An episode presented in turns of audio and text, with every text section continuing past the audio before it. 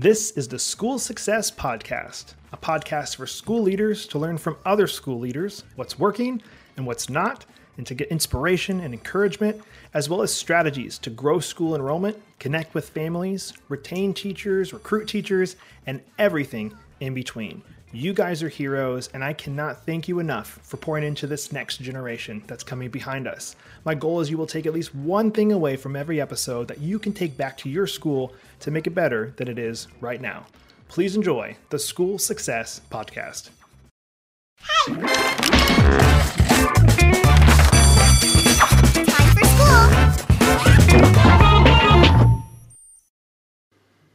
Hey, school success makers. Today we're joined by Dr. Anthony, who is the principal of his school in beautiful South Florida. If you get to know him or meet him, I feel like you'll be almost instant friends with this guy. He is so easy to talk to. He is passionate about students, he's passionate about his staff and teachers at his school, and we dive into so many things that they're they're up against as well as things that they're kicking butt at, and it's a blast as always. So I hope you guys enjoy this next episode of the School Success podcast.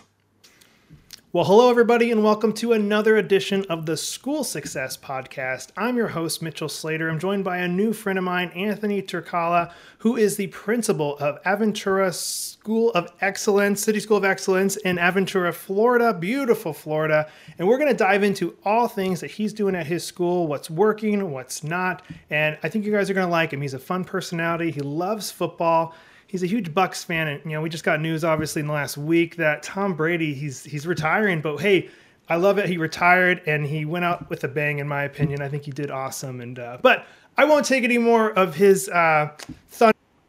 You know, I'm doing great. You know, I appreciate Tom Brady for the years he gave us. Looking forward to great things moving forward. It was a, a fun two years. Introduce yourself a little bit. Tell us about your your school, yourself. What maybe you like to do for fun, and then we'll kind of dive in. My name is Anthony Tyrkala, proud principal of Aventura City of Excellence School in South Florida, right between Miami and Fort Lauderdale. Uh, we're a K-8, 1,032 students. This is my 10th year at the school, third year as principal. A wonderful school family. I really believe we're a, a school family. I started as a seventh grade civics teacher, and I've worked every position up, uh, dean, assistant principal, and then now principal.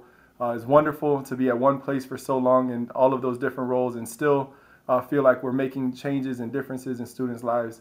You know, I came into education a little bit unique. I went into the Army first and then uh, got a degree in history um, and then continued on to, to become a teacher. And, and now, you know, like I said, proud to be principal of ACES. I love it. Oh, man. So, history graduate. Uh, my wife has that too. She's not using the the degree that she got, but she got it. she's like, "Why did I get a history degree?" So I got to ask, do you are you glad you got a history degree or you go mm, i would have got something different if i could go back no I, I think it was the best for me i knew i wanted to teach so so i got the degree uh, to to go into teaching but um really felt like it, it really sharpened my analytical mind and you know i'm not a black and white type of person i like the gray area so it was a fun degree to get Okay. What's your favorite piece of history? You got, if you got American history, world history, you got a specific piece of history that you're obviously again being a history graduate. I'm assuming you're a history nerd a little bit. So what's that that thing that really gets you going? No, it was the civil rights movement for me. Uh, mm-hmm. That was that was my favorite part. And specifically, I studied at length uh, the relationship between Lyndon B. Johnson and Martin Luther King. You know, it, it was just an awesome experience for me to really listen in to phone calls and and read transcripts of conversations. Um, so that whole movement captured my uh, imagination from the beginning, and that's what really uh, propelled me through my degree.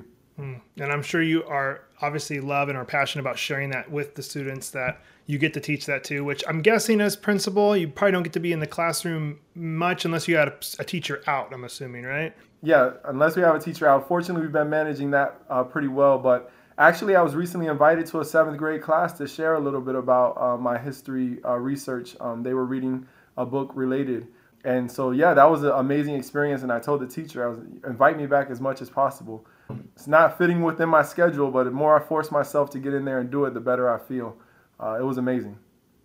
I love that. That's awesome. Well, uh, this school that you got going on. Let's dive into that school a little bit. Let's see. Do you guys you guys into sports? You guys got a ton of things going on in the sports world as a school, or not really? We're we're a smaller school. Like I said, uh, 1,030 uh, K through eight, so nine grades. We're about 115 students per grade level. Uh, we definitely have sports, but our focus is on academics. The city of Aventura, we're a charter school, and the city of Aventura holds our charter, and they created the school with a focus on academic excellence.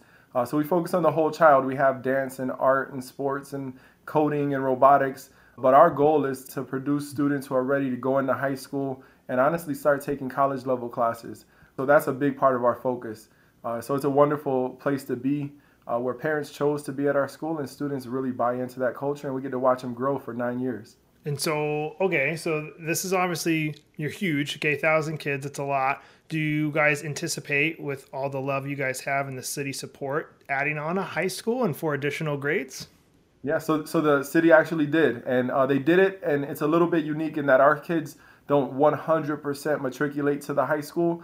Uh, the high school needed to be bigger than 100 per grade, so they're 200 per grade. Wow. And so it's a, a, new lottery for all citizens of Aventura into Don Soffer Aventura High School, uh, which does have dual diploma option with Cambridge and AP. And um, so our students, you know, if we prepare them right, they're ready to jump right into that, that charter high school and have that, you know, college prep experience. Okay, very cool. And these kids that are in middle school, I don't know if this is, I know this is more common in high school, but these kids that are going to the your specific school do they ever go to yours for schooling but go somewhere else for sports is that something that they're allowed to do or that they do they're allowed to. Uh, we don't have it uh, happen much. In the high school we actually i do know a few students who play uh, football and some of the, the bigger sports uh, at their local high school. Uh, for us we have a flag football team a basketball team. We created a track team. And those students they get to, to get fulfilled in that. And a lot of our students play uh, individual sports outside uh, club soccer, tennis, golf. So a lot of them will play uh, individual sports that are more club related than um, the traditional schooling experience. Okay.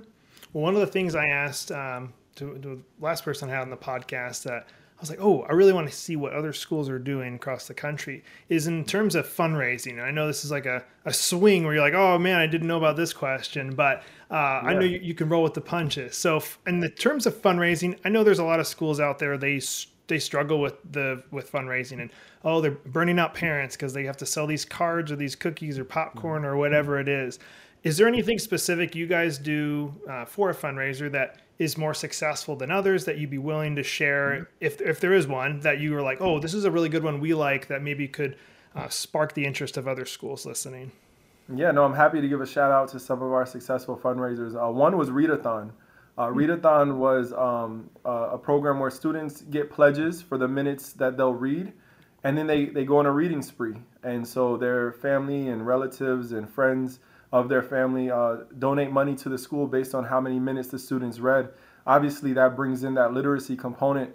Uh, so it's a win-win, and um, the overhead is very low.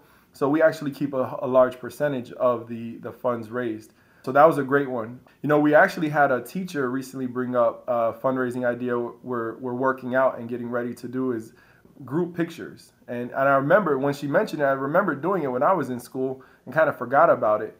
So the students will be able to dress up and we'll call them with their friend group that they're going to take pictures. And instead of using a company, uh, we're using parents to take the pictures and we're giving them the digital image. So that'll be another fundraiser uh, as well.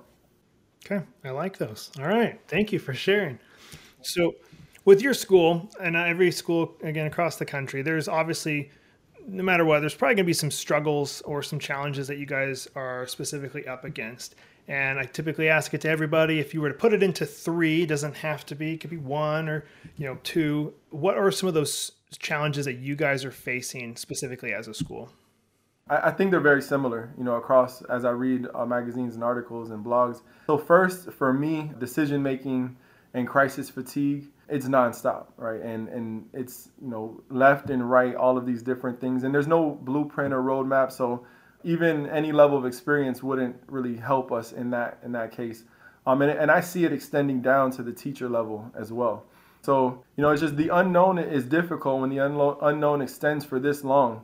It, it, can become even more difficult. So um, I think that's that's a big challenge that we're all facing. Reminding ourselves, you know, we have to focus on those important things. You know, trauma-related incidents, student mental health, but not everything that pops in our inbox is an emergency right? And it's it's kind of hard to remember that in the moment. Um, so just taking that step back. So that's definitely one. I don't know if you want to talk about that or get into to some other ones. Um, you know, I mean, going off of that one, so I feel like obviously, you know, the elephant in the room, as everybody will say, last two years, COVID. You know, it's like, okay, it's exhausting. I think I'm sure teachers, again, from talking to more people with the podcast, is it's obviously not just one state dealing with it, of course. So it's all these people and teachers, I think, are exhausted. And I feel like, and I don't know if this would relate to this part that you're you're sharing, is just they're exhausted from the stress of what people expect of them. I think too. I think it's already been heightened, of course, just being a teacher uh, in general. And now I have a like I have a two year old, and we just just put him in preschool, and just like going like, and I'm not like mean or anything, but I'm always like, I want to know what he's learning, what is he doing. Like I want to be involved in his education. So now you put it on the next level up, and we're talking about all the stuff with what's going on in our country and COVID and everything. I think it just that's a lot of pressure to ask of somebody who's already probably not getting paid uh, even what they should be paying to begin with. Like, do you feel like that's just making that way way worse? That first one you shared about.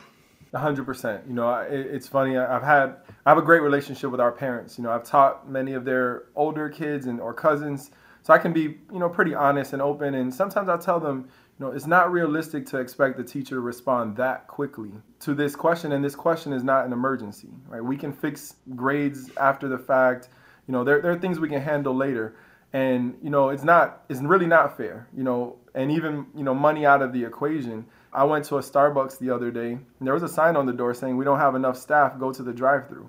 And I'm just thinking, you know, if Starbucks is in a position where this is what's occurring, you know, where is the grace for the teachers uh, and for the schools?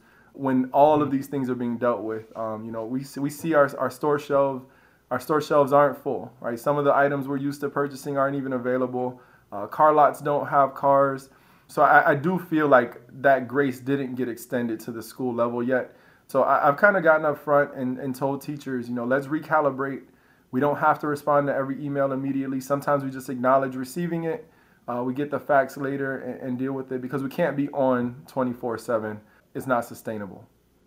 Yeah, especially when you're they're in front of the kids. I'm sure being in front of the students is more important than responding to an email, unless of course it was a life or death situation. But that's their job is to teach and educate the students. So, man, uh, go, okay, so keep going. Number two, what, what you got? Yeah, I mean, I think the the one that leads right into that is just the teacher's workload and managing it. Um, you know, it was already difficult before. Um, when you add on to it the unknown of COVID, students quarantining uh, meaning that that's missed work that has to be made up, and they're at our school they're joining online. In that case, you know that's a lot by itself. And then when you add the discourse in the news, uh, whether someone agrees or disagrees with what's happening, you know the profession is constantly in the news. Uh, whether it's uh, critical race theory or school boards and mask mandates or any number of things it's just a lot. So the teacher's workload in general, uh, managing that is difficult, and uh, we have to acknowledge a lot has been added, and it's not just you know paying more or giving stipends. You know those are great and they have to happen, uh, but at some point we need to look and think. You know how many minutes a day are we giving teachers to do these administrative tasks? You know. We're not even talking about lesson planning and grading papers and evaluating data and uh, responding to that data to fill gaps. You know, all of that takes time and it's not really built into their schedule. Um, I haven't heard much talk about systemic changes to that, you know, and it would bring funding, it would require funding and space and, and a lot of different things. But I think teachers' workloads uh, are unknown. I don't think many in the public really understand uh, the expectations we place on them, and they gladly do it because they want to help kids. But we see the impacts of that, and, and many are choosing a different profession, sadly. Uh, and I think there's nothing sadder than, than seeing that because people who get into education just want it to help kids. And if they're choosing to leave, we have to look at why. So I hope we can have a broader discussion about that and figure out how do we fix that mm-hmm. issue and make their workload reasonable. Yeah, and that's I mean it's one of the reasons one of the reasons behind this podcast is I wanted to there's obviously school leaders all across the country that have something they're doing right that they can help. Hopefully, my goal is it inspires mm-hmm. others, other people who are listening, going, "I've never thought about doing that before, and maybe I should do that." And the one I gave just to the um, person I, the last person I interviewed was the school we have my my son in. I wanted to. Um, I shared this on the last episode, so anybody's listening, like, oh, I heard this story, but it's I like I want to mention it because I went to the this the teachers and I was like, hey, what's your favorite coffee? And they're like, oh, uh, you know, I like Dunkin'. The other one likes Starbucks. And I was like, okay. And so the she goes, well, if, you know, if you really want to, you know, check it out, there's a thing on the website that you would have access to as the parent, um, where it shares. It's a Google Doc that a Google form that all the teachers filled out when they start, showing what their favorite candy, what's their favorite coffee, what's their favorite whatever. So I was like, oh, okay. So I went there and I looked across and saw what's their favorite movie, what's their all these different things. And I saw like one of them liked a certain coffee from Dunkin' and whatever. And so I bought them. I bought them all coffee when I dropped them off at school the other day. And you can just see in their face, like they're like, wow, like thank you so much. And you get like it's three dollars, you know, or five, whatever it ends up being for that coffee. But just showing like, hey, me as a parent, I see you, I care about you, and I'm thankful for you, and you pouring into my my son, and uh, and I, I hope more people will do that. And so like I last episode, I said the same thing. Any leaders who are listening, like I know it doesn't go very far, but I'm thankful for you and what you're doing and raising up this next generation. That's a tall order to ask of somebody, and I want you to be encouraged and not not down on yourself every day because you are making a difference, whether you see it yet or not. Yeah, no, hundred percent. And it doesn't take much. Um, you know, those small gestures, it, it, helps make the grind more worth it. Absolutely, um, because the bad news comes quickly, the sad news comes quickly. So sometimes those those moments of gratitude uh, are few and far between, but when they come, it definitely makes a big difference. That's beautiful. Well, we talk about the uh, the lows, the challenges obviously there's got to be some wins and things you guys are kicking butt at, of course, that are just going really smoothly. So, what, if you would again, if you got three, awesome. Share what the the wins are for you. Yeah, I mean, so starting there with what I just discussed, we have been successful in creating some boundaries, and we've we've been. My word is explicit, right? I, I like to say we need to be explicit because uh, sometimes in communication we're asking people to read between the lines and, and we're not very clear in what we're saying. Um, so, so we have to be clear. And, and so I've been clear to the parents and said, you know, do not expect teachers to respond in less than 24 hours consistently. And sometimes it might not even be less than 48 hours. And you just have to assume good intentions and assume they just had a, a heavy workload and weren't able to. And if you need to reach out to an administrator, that's not negative. That's not a negative thing but uh, setting those boundaries and, and really getting out in front of the teachers and saying i'm going to be this barrier where i can um, the same with behavior. Um, you know we've witnessed you know student behavior decline uh, over the past year. It's not where we're used to seeing it. So trying to be as supportive as possible while also being um, developmentally responsible in our consequences and, and how we have these conversations with students. So I think that's a win for us. We're not going to arrive at a destination there. We're not going to say, oh, we solved the boundary problem or the discipline problem. But I feel good about our ability to get out in front of that and, and really be the voice to say, hey, if you need to take that break, we said it's okay. Uh, let the parents come talk to us. And, and if we need to adjust, let it come through us. Um, so I definitely feel like that's a win. We have not had the issue on subs like I mentioned before. And partly because, you know, I don't honestly I don't think the federal government gets enough credit for the amount of funding they've put into COVID. Funding's definitely not the issue I think right now. It's a short-term patch. Nobody can build long-term plans off of these funds that expire in a few years. But one one thing we did is we hired uh, four substitutes at the beginning of the year and told them you're coming every day. And and we ended up we called them teachers in training the goal is to help them get certified so that hopefully next year or the year after they're actually teachers with us but in the short term, uh, they're there every single day, and the assignments come. It's very rare they don't have an assignment, unfortunately. Uh, but when they don't, they're able to go observe classes, uh, give coverage breaks to teachers so they can grade papers and respond to communication. I feel really comfortable with what we did with subs. We never once had to collapse classes and, and send kids to a different teacher. Administration has covered a few periods, but not for the day uh, the way I, I, know some of my peers have, have had to do. Uh, so we've been very fortunate on that front uh, that that our plan worked out and and it really um, helped. You know, outside of the the surge after winter break when we had to use our interventionists and coaches to cover some classes. Uh, those professionals have been able to do what they signed up to do, coach teachers uh, and give interventions. So that that's been a big win for us, uh, absolutely. And that is a huge win because the more school leaders I've talked to is they can't get enough teachers or they're having a hard time with the subs just like you mentioned that is a hard one that they've they've done and i'm, I'm assuming uh, every school? I, don't know if that you tell me if this is by state or by county or by the school. Do you guys get to set the standard of what people have to have to be able to be a sub? Can they just have a diploma, or do they have to? Where does that those those rules come from? That's typically either a state or a district responsibility to set those standards. For me in a charter school network, we have it, but they're pretty similar across the board uh, in terms of the degrees, and many of them have kind of shifted those expectations as the need grew. But for these subs that I was able to hire, they they were they qualified to be daily subs. The difference is is typically they would be on call, and I think part of the reason for the sub um, crisis is because there are jobs everywhere. So if you're getting a sub pay to be on call to possibly work, you probably can go somewhere and get an actual job. And subbing isn't the most uh, beautiful job to have right now. Again, thinking about student behavior, COVID, expectations, responsibilities, it's, it's a hard job to have right now. So, um, outside of the benefit of the coverage, the benefit was is these people had our school logins, they had our school credentials, they were on our emails, they got our newsletters and attended our staff meetings. They were had access to all of our professional development.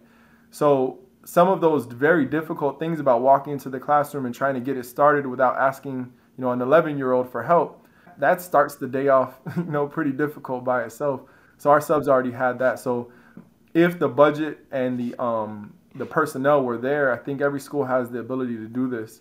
And again, the the big, bigger thing is if it works, we're building our pipeline and we're determining are these substitutes able to become teachers and they can take advantage of our training. So it's a win-win uh, for both us and the substitutes. Well, sounds like whatever you're doing, it's working. You got people, you got plenty of help. You're not having to be in the classroom every day teaching, which uh, I'm sure you would obviously love, but you have other things you got to be focusing on too, of course. So as we kind of prepare to close it out, and we can still obviously chat too, I'd love to just give you an opportunity to share uh, any kind of final thought or inspiration or encouragement you have for any school leaders listening that you would be like, man, this is what I wish I knew when I first started, or this is what I'd want to tell them right now with what we're going through that um, they might want to hear? Yeah, I mean, um, you know, there's a lot there. I would say thinking about what I wish I knew when I first started, and I'm still um, newer. You know, I'm in my third year, and you have a two-year-old. I have a three-year-old. So I had a daughter right around the time I, I became principal, um, and then COVID, of course, in the middle of it. So you know, I've been learning along with everyone else, have a lot to learn. But one thing that I've shifted is my uh, long-term planning. You know, I, I really uh, make time to think six months, one year, one and a half years, two years into the future and what I hope to achieve and let that guide my current decision making and also my teams really solidifying the roles and responsibility res- responsibilities of everyone on the team making sure it's understood the chain of command. And education's a little different. Like I was in the army, like I said, and chain of command was simple. There was a vertical line. You just went from one person to the other. But there's like interconnected circles in education. It depends on you know the time of day. Is it before school, after school? Uh, different responsibilities different people will have. But the more clear we can make that chain of command and the roles of response and responsibilities, the more success we're going to see. Because now those leaders are set up to expand their influence. And I feel the more I'm a principal, the more I realize the goal is to make me less and less relevant and to make everybody else more and more relevant. And, and if I'm doing that every day, then I know um, I'm getting closer to success uh, because I can only do so much. There's 115 other people who can go out and expand their influence. So that's always my goal. Let me help them do that. And I love that you mentioned the part about setting your goals and kind of um, going thinking long term. Is that something that you are also having your teachers do or wanting to maybe transition into like this you're going hey i want you to be planning out this next two years of where you want to be and maybe that's I mean, obviously that's going to look different for every subject matter every teacher but is that something you're wanting to kind of start with teachers? With teachers uh, like i said their plate's pretty full. I i write every monday a mindset monday uh, to our our school staff and I, I, share a public version of that. And in my Mindset Monday, because I believe mindset is everything and it, shapes everything that we do, there is where I try to get them to think um, what is my mindset around this? What is my philosophy? What is my why behind what I'm doing? And in that sense, I'm hoping they're thinking long term, right? Where am I going so I know the, the route I need to take? Of course, lesson planning, we, we talk about backwards design um, and all of those elements. With our leaders, I really um, have more and more uh, pushed a strategic planning mindset, and um, we have monthly strategic planning meetings. We revisit our goals, we state our goals, and uh, and it's just the whole goal is an open and honest conversation. If it's on the paper, are we doing it? If we're not doing it, do we take it off the paper, or are we failing in some capacity? And that's that's really you know always been my my mindset around that is is let's plan based on reality. You know, we don't need to have these pretty documents and charts. What are we actually doing? And um, and I feel good about doing that with our leadership team constantly, um, so that they can they can again have that influence they should have. And I, I love that specifically because I'm doing that with a friend of mine uh, where I told him him and I were having kind of like a heart to heart, like being honest. And I was like, man, I feel like I get to the end of the week and I didn't get all the things done that I wanted to, or I just it was a blur, and all I feel like was I put out fires all week or whatever. And so we, him and I have been accountability partners with getting stuff done, which I think is the biggest piece. I think if you're trying to just do it all by yourself, that's kind of almost setting yourself up for failure. It's hard. It's just super hard. So him and I will um, we we talk every Monday. We call it Vision Monday, where we talk. Hey, here are the things, three things we do specifically, three things we want to get done this week, and then we recap on Friday at the end of the week, going, all right, how how did you do, and why did you not complete it if you didn't complete it, type of thing, and and it's awesome because this before the year started, we did planned out what are the three things I want to complete for 2022, the whole year, and then you work it backwards, the three things for quarter one and three things for January, and I was like, when you look at this huge thing you want to complete for the year, but then you look at it and going, okay, there's just little steps every day to get me to the top. Like it's it's it's a little more refreshing, I guess, to get there. So when you mention it, I was like, I love that because I see the what you're trying to do. That's awesome. Yeah, it's motivating. It's it's hard to keep going, you know, when you only see that big big goal at the end. Uh, but everyone can achieve something small. Uh, so the more we could break big tasks into small tasks is definitely more attainable. I totally agree. Well, I wanted to give you a big thank you. I meant to mention it earlier. Thank you for your service to our country. Um, super thankful for that. I'm also obviously thankful for you uh, being a leader of students. So thank you for pouring into that next generation to help them be uh, better pieces of society. Is obviously what we're shooting for. So thank you very much, and for taking time to be on the podcast today. Wish you guys nothing but the best. So thank you so much, Anthony. Thank you, sir. It was awesome. I appreciate you. Well, another huge shout out and a thank you to Anthony for taking time and being on the podcast today. I loved chatting with him because you can just feel the love that he has for his students and the teachers and the staff that are under him at his school. And I just, I love that. You can feel it. And I know he's doing amazing things there and he's going to continue to do amazing things there as the years go on. So, again, thank you, Anthony, for being on the podcast. As always, I hope you guys took at least one thing from today, from hearing Anthony talk, you can take back to your school to better the, the students' environment, their lives, the teachers' lives, their work environment, whatever it is, I hope you can take one thing back to make your school better than it is right now. You can get in touch with us if you have any questions at schoolsuccessmakers.com. We would love to hear from you. And as always, we'll be here next week with another awesome guest on the School Success Podcast. We'll see you then.